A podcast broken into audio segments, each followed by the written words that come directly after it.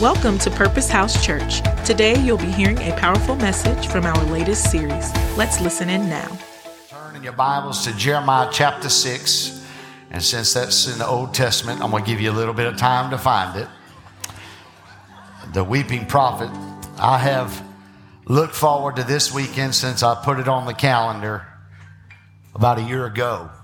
And uh, enjoy this weekend both naturally and spiritually. And uh, my brother is here and his wife and his four kids. And and I, we weren't, we're not used to having kids in the house. And three of his kids stayed the night last night. They were going to stay the night with their favorite uncle and aunt. And I was trying to figure out who that was. And, uh, but they were so excited about getting to church, they were all up without me even having to go get them up. That's called a family blessing right there. That's a family blessing. And so just being able to spend time with our family, and I'm glad to have my brother from another mother, Mr. Garrett Hornbuckle, back with us. And he had a time. he had a time getting here. Uh, his flight got diverted from St. Louis to Kansas City. Had to rent a car in Kansas City to drive here, and so he got in way late last night. So if you see him back there drinking coffee, that's his go juice right now. He needs a send me moment right now. Break forth. And so we're glad to have him. And we've just been looking forward to this weekend with great anticipation of what God's going to do. I do believe that this is a pivotal, pivotal moment for us as a church. I said to you earlier in January, there was a word spoken over this house about us being a place of salt and the smell of salt and the salt of preservation. That a few weeks later, the Lord gave me a sermon to preach or a message more than a sermon about that we need to stop preferring Easter and start preferring Pentecost. That we, everybody comes to church when it's Easter. Then we are afraid of Pentecost. But in Pentecost is where the empowerment comes from the cross allowed for the Pentecostal experience to happen, but we need to start preferring because we need an empowerment. We need a church that's empowered. We need people who are empowered. And most times when I start talking about Pentecost, people get really nervous. Don't get nervous. I'm not talking about a denomination at all. It is the empowerment of the Holy Spirit. That's what Pentecost is about. And so we have to continue this path of preserving a powerful experience that exists in God for everybody that whosoever will. It's not for a certain sect of people, it's for everybody. He desires to pour out his spirit upon all flesh, everybody, everywhere. He wants to pour it out. He wants to pour it out in the county jail. He wants to pour it out at Menard Prison. He wants to clean these prisons out and clean these jails out and put people on the right path. I met with the sheriff on this week and I told him, I said, we're helping you right now. We're keeping people, we're making sure that they fill out an address change notification. They're not coming back to your house, they're coming to Purpose House. So it is our duty, it is our job, it is our calling to make this house an oasis in the middle of the wilderness. Is there any doubt in any of your minds what God wants to do? Is there any doubt in your mind about what God can do? I don't think there's even any doubt of what He's willing to do. So the variable is not God. The variable is us. The Bible is very clear in James chapter 1. There it says, In Him, meaning God, there is no variableness. There is not even a shadow of turning. So God doesn't change. God doesn't wax cold. He's God and He never changes. Now, we as humans, we have variableness. So we can sing the same song set next Sunday and it'd be a totally different outcome because you've all had a different week than you had this week. So there's variableness in us. We turn, we change. Sometimes we run hot. Sometimes we run cold and all you spouses, please don't elbow one another, but we all have variableness in us. We run, but we also have a tendency. It is a human tendency to get tired of the old. And there is an infatuation, there is a tendency to always be infatuated and enamored with the new. Our world is infatuated with what is current, what's hip, which is probably not even a hip word anymore. What's happening now? What's cool now? What's the latest? What's the greatest? Now, there is nothing inherently wrong with anything that is new. Nothing wrong with it. There's nothing wrong with the latest and the greatest. I'm all into it. I upgrade my phone every year.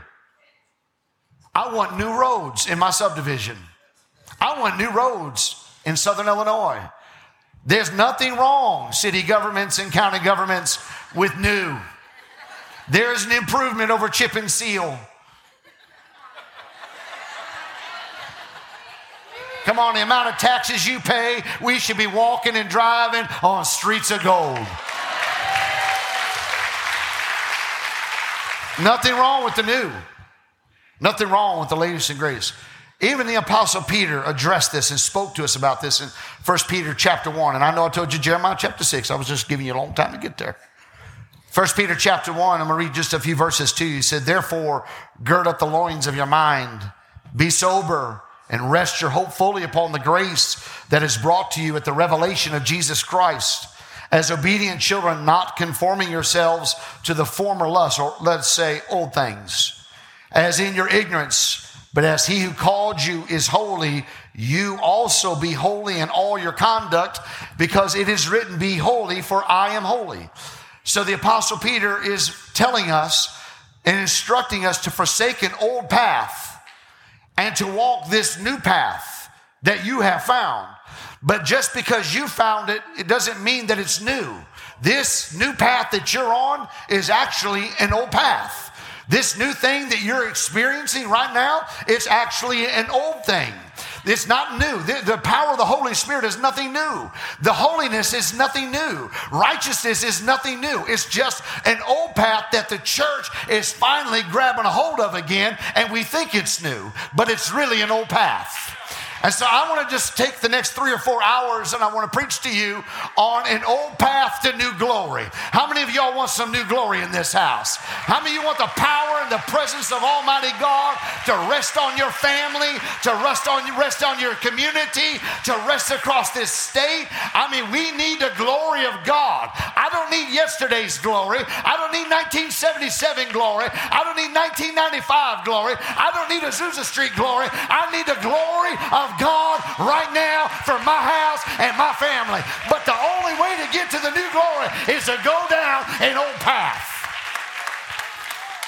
You know what? We've tried it. We've tried it our way a long time. We've tried it with slick marketing schemes. We've tried it with rock and roll music. We've tried it with taking the blood out of the church. We've tried it with taking the cross out of the church. We've tried it with all kinds of stuff. But let me tell you what is attractive. What is really attractive is when you have the power of the Holy Ghost and fire in a church. I mean, that's what's attractive. It runs church people out, but the sinner is hungry for the power and the presence of Almighty God. They want the glory. They've tried it every other way, but they need the glory of God in their lives. So Peter said, You need to get on this path, forsake those old ways, and get on a new path.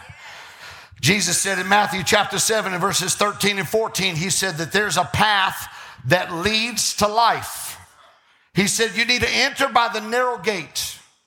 For wide is the gate and broad is the way that leads to destruction.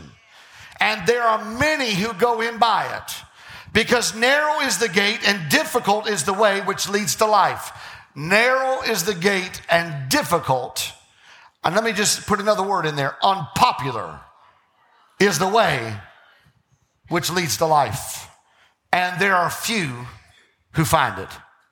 So if there's a path that leads to life and there's a path that leads to destruction, then you must choose which path you want to take. Now, the words of Jesus and the teachings of Jesus and the entire New Testament is given to us so that we would remain on a narrow path that leads to life. None of the teachings, none of the parables, none of the warnings are given to us as a threat. Rather, they are given to us out of great love to keep us on a path that leads to life. This new path, which is really an old path, the one that new believers get on and believers should be remaining on, is an old path, but it's not just an old path, it's the original path. And it's a path that leads to God's glory. Peter says to us, and the reason that Peter is saying this to us about what we should do in 1 Peter chapter 1, verses 13 through 16, he's telling us the reason why you should forsake these things is not because you just need to forsake it for the sake of forsaking things, but you have something that you're going towards. Matter of fact, if your subtitle in that whole chapter means a heavenly inheritance. So we're putting off the old things and we're reaching forward to something that God has for us. So God isn't just asking you to strip something away and He leaves you naked and leaves you barren. No, when he, you take off something, He's putting something on you. When you let go of something, He then gives you something in return. He never allows you to leave here feeling naked and destitute. Matter of fact, when you lay down your old lifestyle, the new thing that God's going to put in your life gives you so much more and more than you could ever imagine in your life. So let me just break down what Peter said. First, he said, Gird up the loins of your mind. That means to renew your mind, to prepare your mind for action. The Bible's in Bible days, men wore long robes that went all the way to ankles. But if they ever needed to run, or if they ever needed to fight, or if they ever needed to do hard work, they would take the hem of their robe and they would take that hem and they would bind that hem up around the waist with a belt or, uh, or a girdle.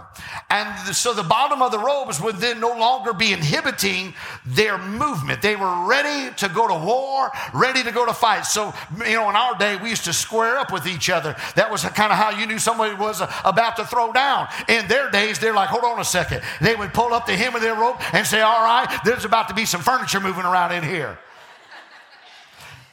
Some of us in the church need to get some stuff that's inhibiting us around our ankles and gird that stuff behind the truth of God's word and get ready for a fight. Gird up the loins of your mind.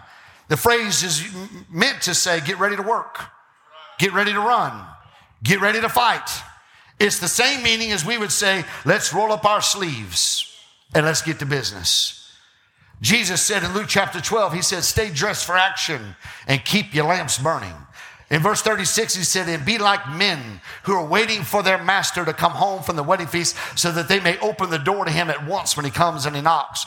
Blessed are those servants whom the master, when he comes, he'll find them watching. Assuredly, I say to you that he will gird himself and have them sit down to eat and will come and serve them. And if he should come in the second watch or come in the third watch and find them so, blessed are those servants. In other words, blessed are those people who remain ready for a fight. Blessed are those people who are always on guard, always watching, and always renewing their minds. Get ready to roll. Then he says in Romans chapter 12, Paul's writing to the church, and here's what he says to them about renewing their minds. He said, I beseech you, therefore, brethren, by the mercies of God, that you present your bodies a living sacrifice, holy, acceptable to God, which is your reasonable service and do not be conformed to this world. Can I just tell Purpose House something? Let us not be conformed to the church world. I don't care what any other church is doing. We're not here to be like any other church. We're here to be like Jesus. We're not here to tell you what new program somebody's got. Uh, the only thing I can offer you that'll change your life is not a program. I can offer you Jesus. We're here to give you Jesus. We're here to tell you about who the master really is. So I don't care what any other church is doing. We have to do the will of God for us. And it may be unpopular with other churches, but I'm not here to please the church community. I'm here to please Jesus. And you're here to please Jesus. So you're going to hear all kinds of things. Oh, you go down there to that church where they, oh my, the worship services are like an hour and 15 minutes. Yeah, and I wish they were longer. People were falling out. Well, if you come get under the spout where the glory comes out, you wouldn't be able to stand in his presence either. Be not conformed to this world but be transformed by the renewing of your mind, that you may prove what is that good and acceptable and perfect will of God. So he says, gird up the loins of your mind. Then number two, he said, you need to be sober. You must remain sober. Now, for some of you, that word may mean something different than what we're getting ready to talk about right here. The word sober in the Greek is the word nepho. And whenever we use the word sober, we, we think that it is the opposite of being drunk. However, the word nepho is an antonym of unawareness, of sleepiness, or carelessness. So the word sober there means be awake, be alert, stay calm, and under control. See, some of us get so worked up. Oh, the devil's after me all day long. Stay calm, be under control, and remember that's a lie because the devil can't chase you down because God's goodness and mercy are following you all the days of your life. Be sober, stay awake. Be alert, stay calm. 1 Thessalonians chapter 5 and verse 6. Therefore, let us not sleep as others do, but let us watch and be sober. Verse 8, and let us who are the day be sober, putting on the breastplate of faith and love, and as a helmet, the hope of salvation.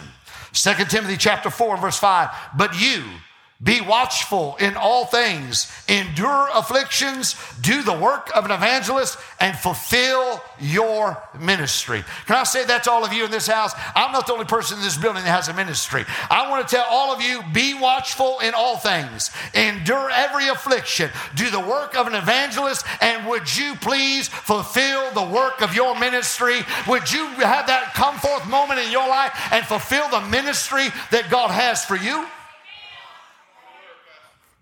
Gird up the loins of your mind, be sober, and rest your hope fully upon the grace that is to be brought to you at the revelation of Jesus Christ. So Peter says, Now that you're on this path and you have forsaken these old lusts, you need to keep renewing your mind. You need to stay alert, stay calm, and be ready. Be clear minded. Then he says, Rest your hope or set your hope. Set your hope on the grace that will be brought to you at the revelation of Jesus Christ. Now, that's an important line. We often just kind of gloss over that line, but this is a second grace. The first grace came to you at salvation. This grace is going to be revealed to you when the Lord comes. This is brought to you at the revelation of Jesus Christ. So he's saying, set your sights on a grace that is coming.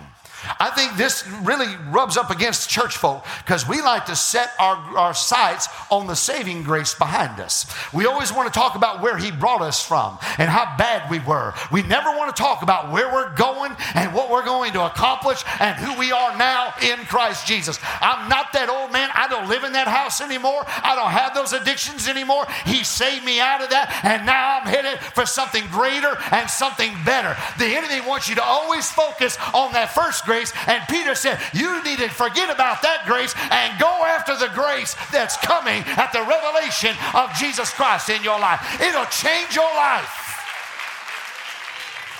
it'll change your mind when you forget about where you've been and start thinking about where you're going. So set your sights on the grace that is coming. That's, that will be revealed. So Peter says, keep this truth in your mind about what's coming, and then you'll win. And in the end, no matter what happens in the here and now, in the end, you know what's coming. In the end, I know what's coming. So if there's hell in the hallway, I know what's coming down the road. I know what's coming. And so we have a whole different aspect. And he said, that's why you should have an answer, an answer ready for the hope that is within you.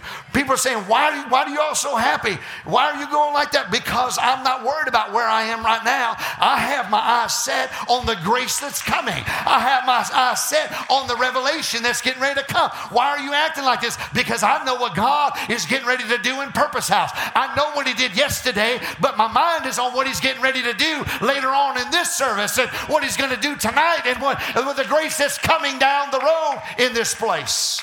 It'll change your whole mindset. So keep that truth in your mind and you win and keep your eyes on the prize. And my friend, you'll live differently than anyone else. Then he says, number four, he says, resist.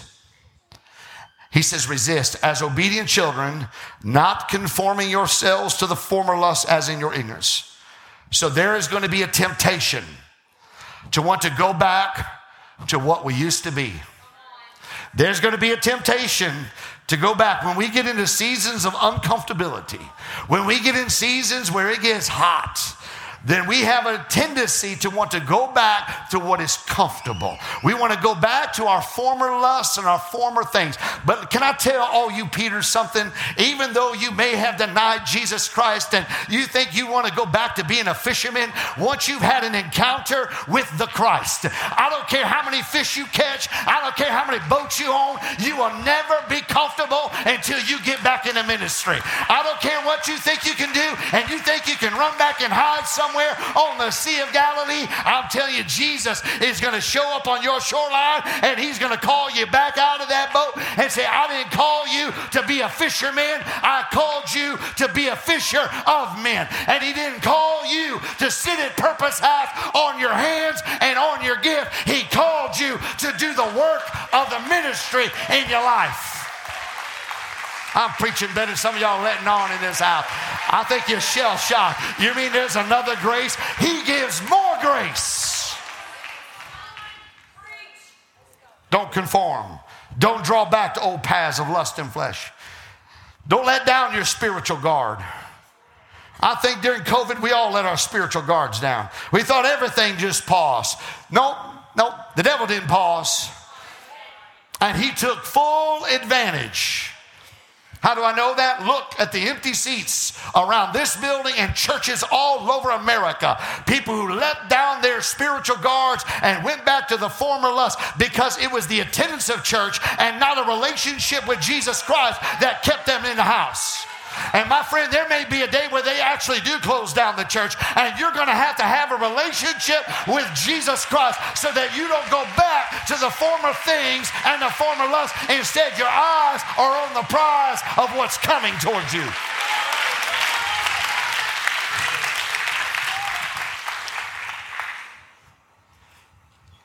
So if you let down your spiritual guard, if you let it down, you're going to be getting, you're going to be tempted to get off the highway to heaven. And you're going to be tempted to be drawn back to an old road of your old life. You must stand firm in the faith and stand firm in the blood of Jesus Christ. There's another temptation of, besides going back to our former lusts. And that is the temptation of trying to create a new path to a new outpouring of God's glory. But my friend, it is not a new path that leads to God's glory. It is an old path. The church is now trying to accept lifestyles of sin and think that will bring glory. That everybody's going to go to heaven. Nope, that's a new path. We, to get the glory of God, must go down an old path, the original path. Now, the original path will bring us new glory. But your new path will lead to destruction. Oh, yeah, it'll feel good and soulish. But my friend, you need to be regenerated in the spirit of Almighty God. Not just in your soul, man, but there needs to be a regeneration of the man. So now that you found Jeremiah chapter 6. Thus says the Lord, verse 16 of Jeremiah chapter 6. Thus says the Lord, stand in the ways and see and ask for the old paths where the good way is and walk in it. Then you will find rest for your souls. But they said, This is God's people, they said, We will not walk in it. Now, this is not just a scripture that's being cynical about people's thinking, but this is more than just cynical thinking. This is actual historical insight and that historical insight, we must know that past performance will always equal future results unless there is a divine encounter with Jesus Christ. So, this historical insight into God's people lets us know that God's people have always had a reputation of going downhill. It's nothing new to desire uphill results with a downhill lifestyle. It's nothing new to desire a move of God and ne- yet never be moved by God. We have entire generations that want mountaintop experiences without ever climbing the mountain. We have an entire generation that wants to sing about peace in the valley, but won't fight for the high ground that guarantees the peace in the valley. We won't fight for the high ground. We don't even want to fight at all. We just want a select few people to have a relationship with God and let them go down the old path while I live whatever path I want and make sure the light's on, preacher, when I show up to church. Let me tell you something the glory that falls in my life is not your glory. The glory that falls in my life is for me. You need to get your own glory, and you need to get your own anointing, and you need to get your own prayer life, and you need to get your own worship, and you need to get your own revelation of who Jesus is. We have an entire generation that has never seen the majesty and the transcendence of God. They've never seen the power of God. They've never felt the Shekinah glory of Almighty God. We use church terms and they're completely lost. We speak church terms in English and they think we're speaking in tongues. We speak in tongues and they say that is of the devil. We have it all backwards, my friend. We are not here to kowtow to your lifestyle. We are here to preach holiness, righteousness, and God's grace and God's mercy. I'm not here to tolerate cancer. I'm not here to tolerate sugar diabetes. I'm not here to tolerate a disease or a sickness or an infirmity. For my Bible says, the old path says that we are to lay hands on the sick and they shall recover. It says to come out from among them and be separate, saith the Lord. It's an old path, but it brings new glory. And because this new generation has never experienced the majesty and the transcendence of God, they don't even make the effort because they think dead, dry, boring church is the norm. And they can't even figure out why God is doing something, if God is doing something. And so instead of going to the church to find out the ways of life, they are now turning to the ways of learning and of knowledge and to school teachers. The very school teacher who would protest baptizing a minor but has no problem hiding it from the parent that their child is getting ready to go through a sex change. See, an old path will confront the new path. An old preacher will confront all this nonsense. And I'd rather be an old preacher and die a dinosaur and be pleasing to God than to tickle your ears and, and just let you go on your way and say, Man, I thought, I thought, no. When you stand before Christ, you're going to stand without excuse because you heard the words of a preacher that said you need to come out from among them and you need to be separate and you need to be holy, you need to be righteous, you need to be godly. That's who you need to be. Because I know this when I stand before God, I'll say, I said what you told me to say. So God's people have always had this tendency to go downhill. A good example of this is in God's wonderful care and his miraculous actions that brought his people out of Egyptian bondage. And instead of a trip taking about two years, it took them 40. 40 years. And because of their own decisions, their own lifestyles, their own sin, their own doubt, they complained against God. They wanted to take no accountability for their own decisions, their own actions, and they're like, Lord, I thought you had us on this path to the promised land. He said, I did have you on the path to the promised land. And it was the original path, but because of your doubt and because of your unbelief and because of your sin, you elected to go to a different path. And that path just went in circles going around the same stuff all the time. And so instead of two years, it took them 40 years. And an entire generation missed out on the land that flowed with milk and honey.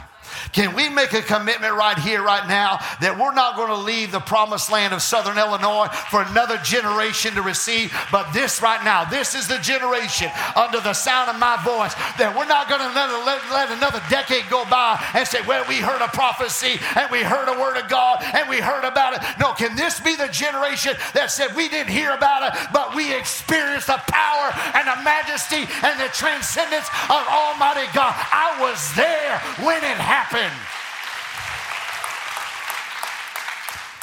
So, what did they complain about? They complained about insignificant things. They didn't complain about the fact that they weren't going into destroying Jericho and Ai. They complained about the food. I'm sick of McDonald's. I'm sick of Taco Bell. Me too. I live in Herrin, and those are my choices. However, I can either complain about those things or I can ask God to change the environment where I'm not just limited to a couple restaurants. See, this is what we do in the church. You know, I'll setting you up. Y'all oh yeah, McDonald's. I'm sick of McDonald's. I wish he'd preach something different. I wish he I wish they'd seen something different. I wish the church service would not. And all of a sudden, we start complaining about the food, and we start complaining about the lights, and we start complaining about the air conditioning, and we start complaining about well, the parking lot, and we start complaining about my parking spot, and we start complaining about everything else. But we forget that the reason why we're in this place in the first place is we shouldn't have been in the wilderness. We should have been in the promised land. I want a church that praise that there's no healings and there's no miracles and there's no signs and there's no wonders, there's no deliverances. Nobody got raised from the dead. This stuff we've made church is a is a it's it's almost a mockery. Come in, sing three songs, teach me about the seven steps to couponing, and let me get out of here. Man, we need a divine move of the Holy Ghost and fire. It needs to wreck your life, wreck your mind, wreck your family, and turn it out right. An old path to God's glory. I mean, let's forget about the fact that how he brought the food was miraculous. Let's forget the fact that how they got water was miraculous. Let's forget the fact that how Pastor Melissa and I got here was miraculous. Let's forget about the fact that how you got here was miraculous. And we start complaining about all these things, and the devil's got us worried about the menu instead of who's able to eat it. So they lingered. They lingered so long and complained for so long that they thought Egypt looked better than where God was going to take them. I remember when I didn't have to fight for my seat.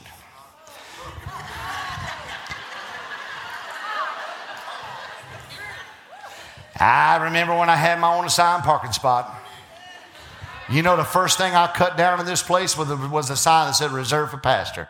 If you don't get an assigned parking spot, I don't get an assigned parking spot. I'm here to serve just like you're here to serve. I'll park six blocks down if that means a sinner can come find a Jesus. I'll walk to church if it means a sinner comes to find Jesus. I'll do whatever it takes because hell's a long time to be worried about my parking spot.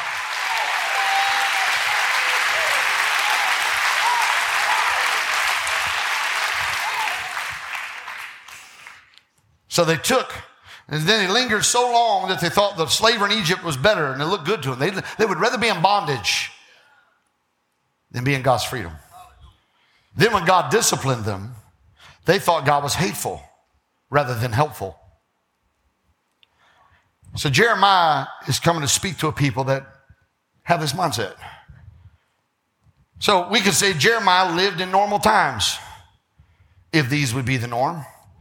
Can you imagine this right now that a few generations from now, people are going to stand and say that what we went through in 2020 and the last three or four years where this country has went completely nuts. And they're going to say, that's just normal. The reason why it's normal is because the church has went along with being normal. The church has wanted to let everybody to like us and nobody talk about us and we all got good reputations and all that. You're going to have to mess that stuff up. And as long as the church is normal, the world's going to have this kind of normalcy. But you get an abnormal church and it'll turn a community upside down. So let me, let me give you some of the downward trends that was happening in the nation of Israel when Jeremiah heard this from the Lord. God's people had strayed from his righteousness and they relied on themselves. They had become materialistic and greedy for gain. They tried to substitute religious ritual for the heart of God. There was sexual impurity. There was moral corruption. There was treacherous unbelief. there was religious apostasy happened in favor of idols, and social injustice stood very large in this time. Let me just conclude what was going on there by reading you the last few verses of Jeremiah chapter 5, verses 30 through 31. And it starts like this an astonishing, an astonishing and horrible thing has been committed in the land. The prophets prophesy falsely, and the priests rule by their own power. And my people love, they love to hear a prophet prophesy falsely. They love to have priests that rule by their own power. They love to hear people get up and prophesy about elections. Gonna get quiet in here. If Trump is your savior, you got the wrong savior. I'm not here to prophesy about who wins an election. I'm here to tell you that Jesus is getting ready to come, and you better make your calling and in your election sure. And if you're splitting over Democrat and Republican, you need to get out of that kingdom and you need to get into this kingdom. Because heaven and earth will pass away, but his kingdom will remain forever. I mean, how many times have you heard that prophecy and it's not come true? And you flock to it and flock to it and flock to it and give you money and give you money. And they just keep telling you what you want to hear, so you'll keep giving them money. Come on, I'm preaching better than you're letting on, but I'm rubbing up against your church ideology. You want a new path, a new glory, you go for it. But as for me and my house, I'm going to go to the old path. I'm going to not trust in horses, I'm not going to trust in chariots, but I'm going to call on the name of the Lord.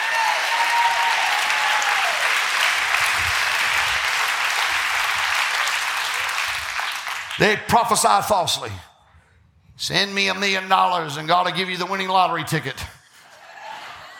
You know who won the lottery? The guy you sent, sent the million dollars to.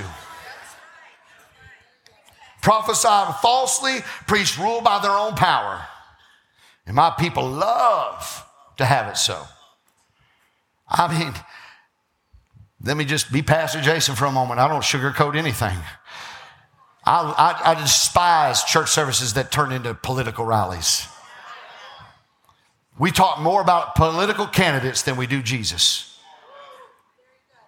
We talk more about what the government's going to do. Let me tell you something. The government can't deliver a single person who is in sexual immorality. The government cannot do it. They cannot pass a law that will cast that demon out.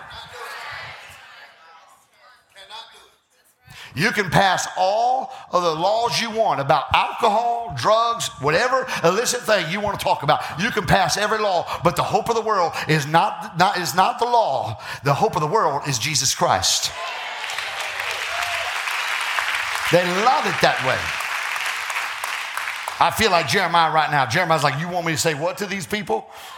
This is the way I felt until Pastor Ed called me and he said, Pastor, the Lord spoke to me about foundations. And if this church is going to grow beyond this, you better shore up the foundation. Well, here's the foundation. The foundation is an old foundation. I don't need to dig it up. I don't need to create something new. I just need to get all the dirt out of the way and put it on a firm foundation. And He is the chief cornerstone. It's Jesus Christ.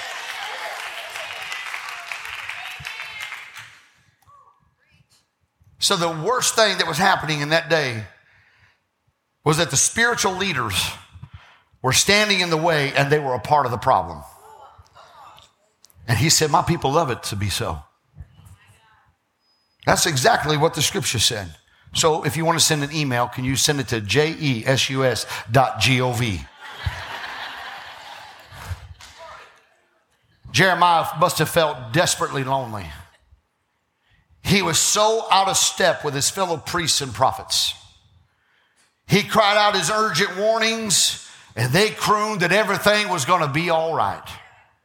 He said, Repent, and they said, You have nothing to repent about. He said, Turn to God, and they said, we turn, We've already turned to God. They overlooked and ignored sins. They turned and overlooked shameful conduct of God's people. See, because it's human to prefer our comfort and to secure our income instead of our commitment to God. But in the end, it's going to be far better for us to keep company with lonely people like Jeremiah than to hang out to the crowd that's headed for destruction. So the Lord said, Stand by the roads, look, ask for the ancient paths where the good way is, and walk in it and find rest for your souls. And they said, We will not walk in it. The prophet's words was God's issuing to your people that have been led astray, saying you need to turn from these false prophets and these leaders, and you need to look back to men like Abraham, Isaac, Jacob, and Moses and others who walked a path of obedience and holiness before the Lord and seek that kind of a path instead of this new path. Seek for the faith of our forefathers. Remember the days of old, Deuteronomy chapter 32 and verse 7. Remember the days of old and consider the years of all generations. Ask your father, and he will inform you, your elders, and they will tell you. Now, whenever a preacher starts going down this road, I feel like I need to just put this little announcement in here. Whenever a preacher or pastor starts going down this road, there's a group of church folk that want to take this type of a sermon and they want to take this warning as a means to challenge the methods of ministry of a church. This is not a warning about a method. Rather, it's a warning about the message. You can change methods, but you cannot change the message. But there's too many people that want to change the message because they want a whole different method. You got to keep the message the same, but how you facilitate that message can be how you facilitate it. However, you do that, but you cannot change the message. So if we put the message out through Celebrate Recovery, that's a whole different method, but we've not changed the message. If we it, do it through our D groups, it may be a different method, but it's the same message. If we do it on Thursday night or Wednesday night or Monday night or Tuesday night or Friday morning, it doesn't matter what day we do it as long as we have the message. And here is the message you can be delivered. You can be set free. You can come in contact with Jesus Christ and He can change your whole life. That's the message.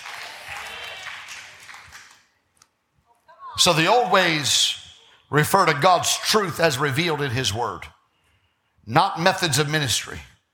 See, Jeremiah was given two instructions stand in the old ways, walk in the good way. So we stand in his truth in order to walk in his work. The word stand there implies to take time to think while you're standing at this fork in the road. He said, look, which means to spend time observing and assessing where each one of these branches will go. Look. Look at who you're following. Look at their lives. I love people who say, you know, pastors shouldn't have any money and pastors should be successful. I'm really not interested in following somebody who's broke and then them trying to tell me how not to be broke.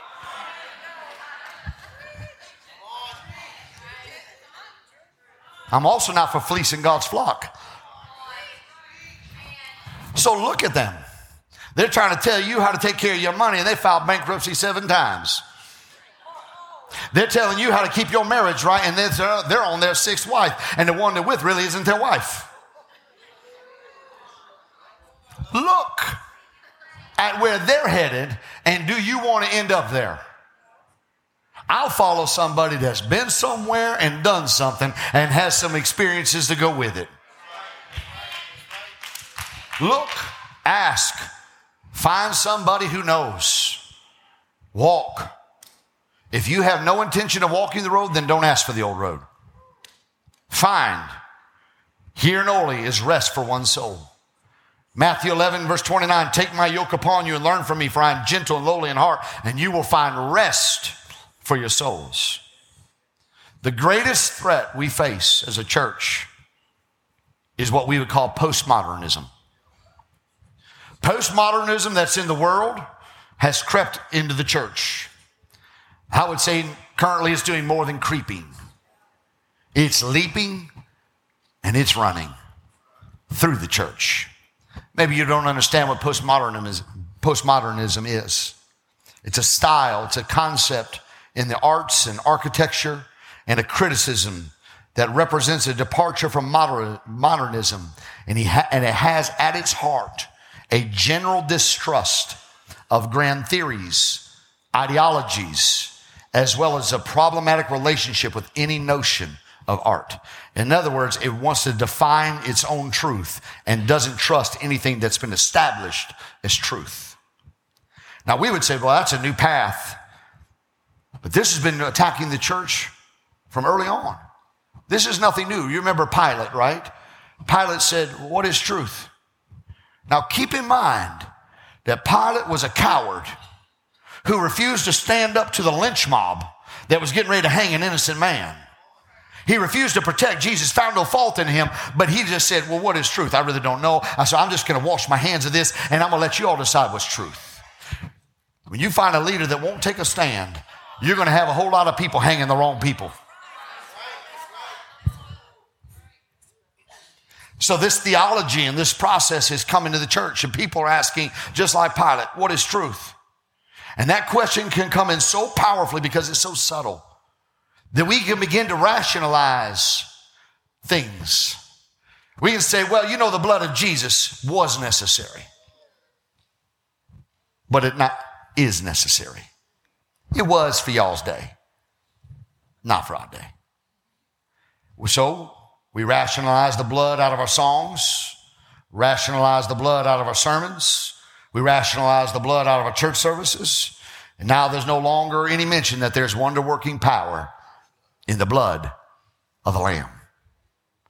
Then we go from there, we, if we're going to rationalize the blood, well, you got to take the place away that caused the blood to be shed. We got to rationalize the cross. That symbol of forgiveness, that symbol of death to life and resurrection. So we rationalize the cross out. So if you want to grow your church, don't mention the blood, don't mention the cross. And now we've got to Jesus. Don't mention Jesus. Jesus is offensive. So use real big terms, like the big guy upstairs, your higher power, all these weird things. You know, that tree can be your God. No, I know in whom I have believed in. And I am persuaded that he is able.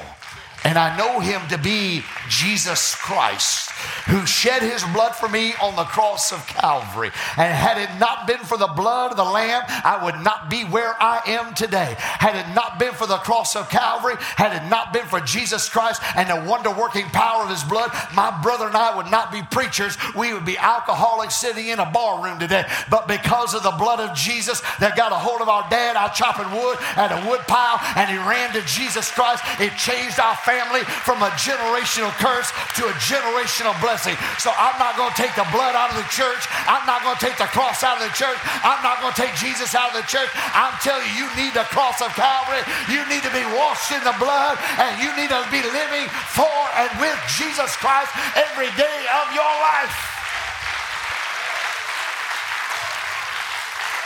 Look for the old paths. And here's one that the church has been fine with that. Well, we'll fight over the cross and we'll fight over the blood, but may I tell you, you have to receive the Holy Spirit. You, you must be empowered by the Holy Spirit. You think you're going to be able to make this on your own? You have to receive the Holy Spirit. You have to have the Holy Spirit in your life. And there's a move right now to take so much of this out of the church, out of the message, out of the church. Well, in this house, we're going to let him in. I have a charge to keep, and you have a charge to keep. Paul gave that charge in 2 Timothy chapter 2, verse 2, and I'll hurry to a close because I know we got church tonight.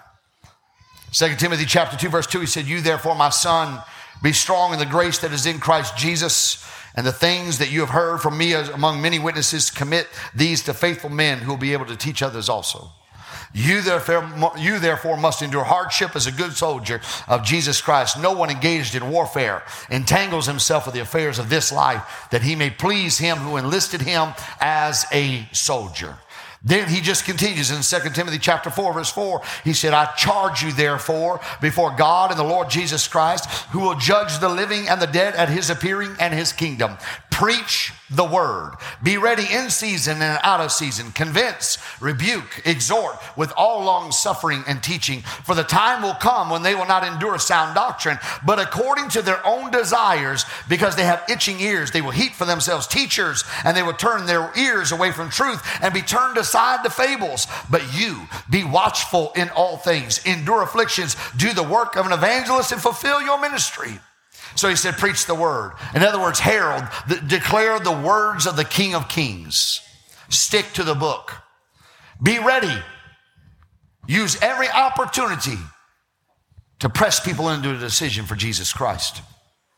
Reprove, that means to bring conviction. It ought to please you when people don't want to behave the way they normally do around you. Oh, I didn't get invited to that party because you were going to kill that party.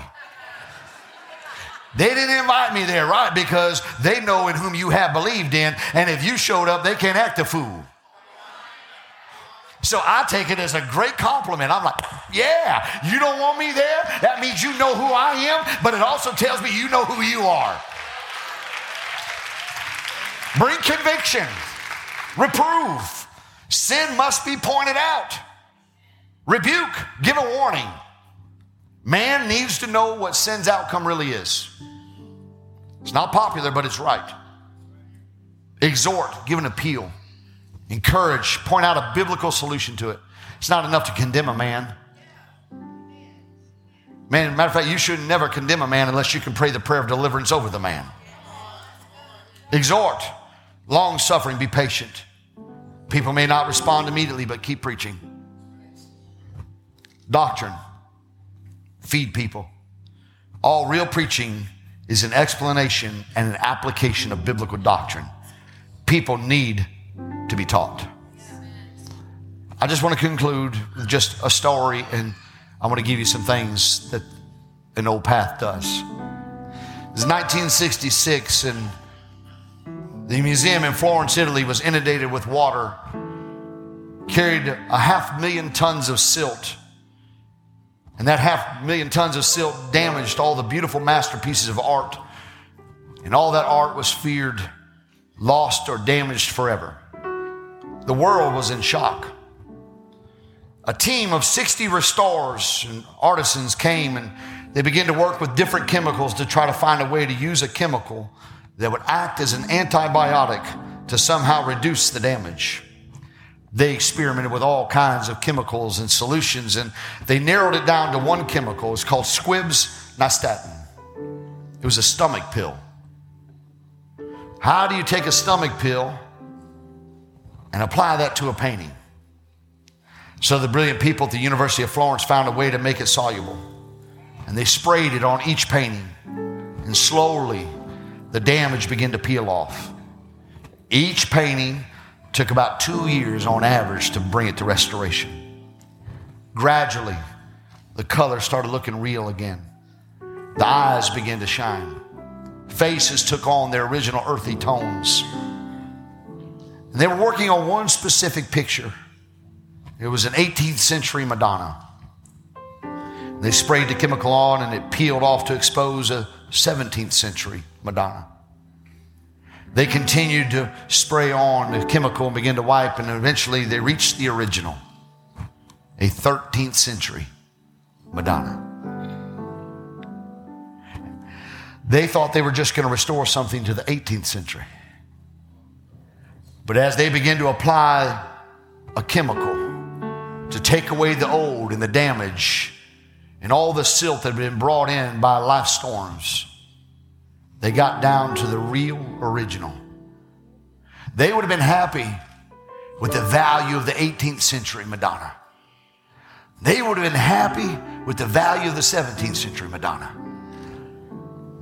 But had they stopped at the 18th or the 17th, they would have never gotten down to the real original. And we cannot be satisfied with getting back to church like it was when we were kids. No, we need to apply the solution that God has over us to wipe out all the damage that life has created upon us by the storms of life. And we need to keep scrubbing, keep working, not till we get back to Azusa Street Not till we get back to the Reformations.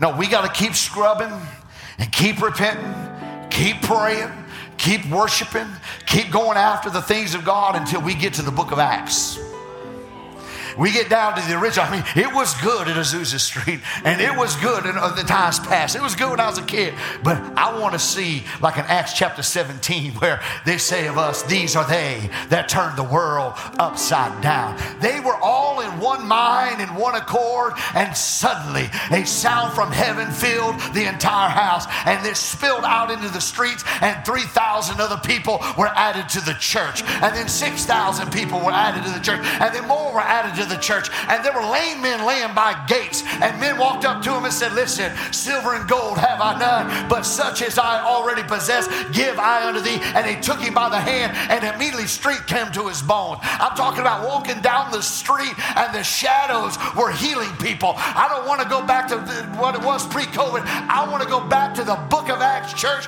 and where the power of Almighty God spread across the nations. It changed cities, it changed nations, it changed leaders, it changed everything. So, Lord, scrub us. Just put your Holy Ghost solution over the top of us until we get back to the original.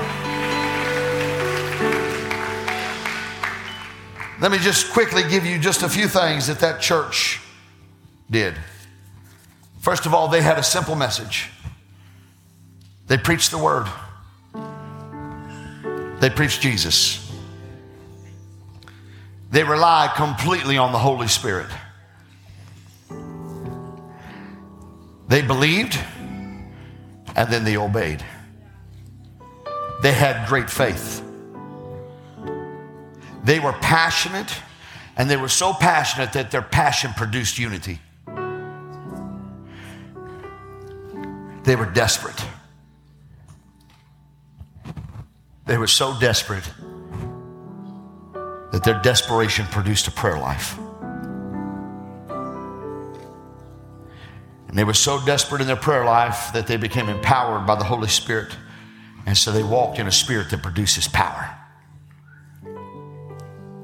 And may we in Purpose House keep it simple. We preach the word, we preach Jesus. May we be fully reliant on the Holy Spirit. May we believe and then obey. And may we have great faith. And may we have such a passion that it produces unity. And may we be so desperate that it produces a prayer life. For the effectual, fervent prayer of a righteous man avails much. And may the Spirit begin to empower us every step we take. So I don't know where you are, as Garrett would say, in your faith journey. But as for me, I'm not going to settle for an 18th century or 17th century glory. I need a 2023 glory. Because my family, my daughters, your family, your children, your grandchildren, they don't need to hear about what God did in the 18th century. They need to experience God today. And my Bible says that my God is the same yesterday, today, and forever. So if there's been any changing, it's been on us. A half a million pounds of silt have covered us. And we need the baptism of the Holy Spirit to wash all that junk away so that we go back to the original. And normally I would call for our prayer teams. I don't think we need a prayer team.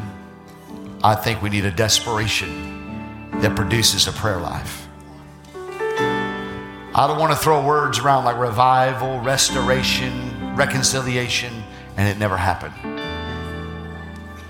I want to be desperate that we have true revival, real revival, where the power of God falls and we are never the same. So if you would, if you stand me across the building, I will either pray you out or I will pray you to the altar. But if you would, would you bow your heads to me? And our altar is open if you feel the necessity to pray.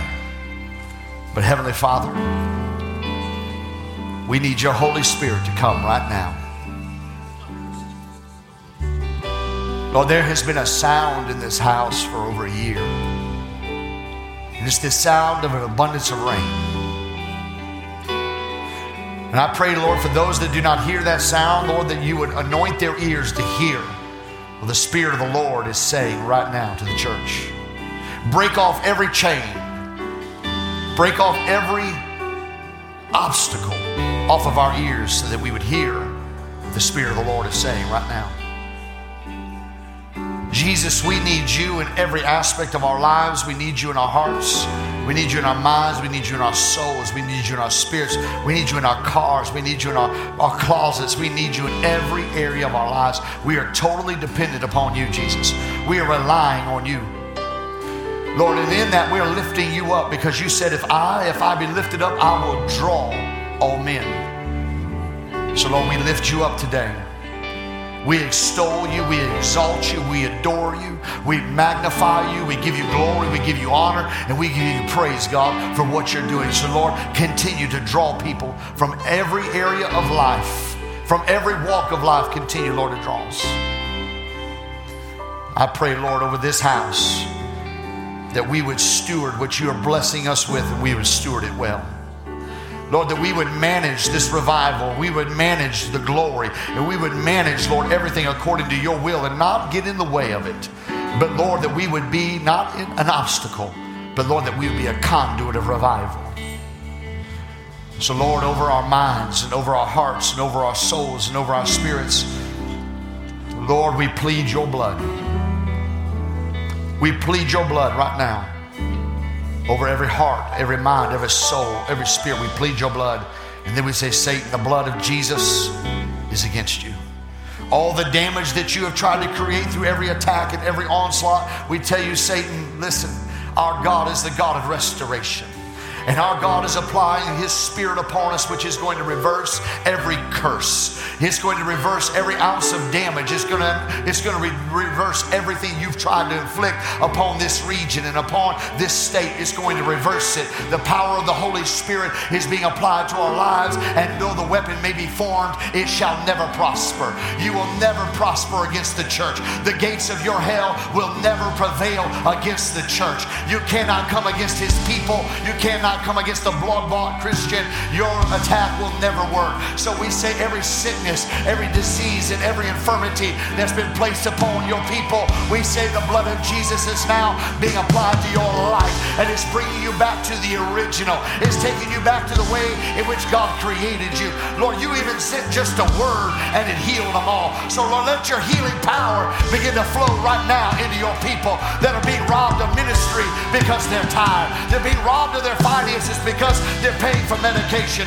Lord, let the Holy Ghost fall and it heal them, Lord, from the top of their head to the soles of their feet.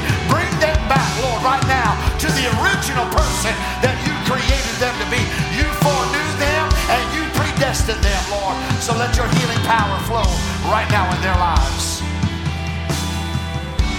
And Lord, may your people open up their prayer closets. And may we be like Elijah who placed his head between his knees and he prayed until there was a sound, a declaration, a prophecy that there was coming rain. So, Lord, let us put our head between our knees and Lord, let us declare that there is a declaration over southern Illinois and over this house and over this region that this region is coming out of bondage. This region is coming out of poverty. This region is going to be blessed. This region is not little Egypt, but it is the heartland and it is pumping the blood of Jesus, Lord, through this region and it'll expand out, Lord, across this nation. Lord, bring us back to the original. And let it be said of us that these are they, and this is that. That turn the world upside down. May the Lord bless you as you seek an old path for new glory in your life. Thank you for listening today. Be sure to check out our podcast weekly, subscribe to our YouTube channel, and follow us on Facebook and Instagram. You can visit purposehousechurch.org to find out more information about Purpose House Church. Be sure to join us right here next week.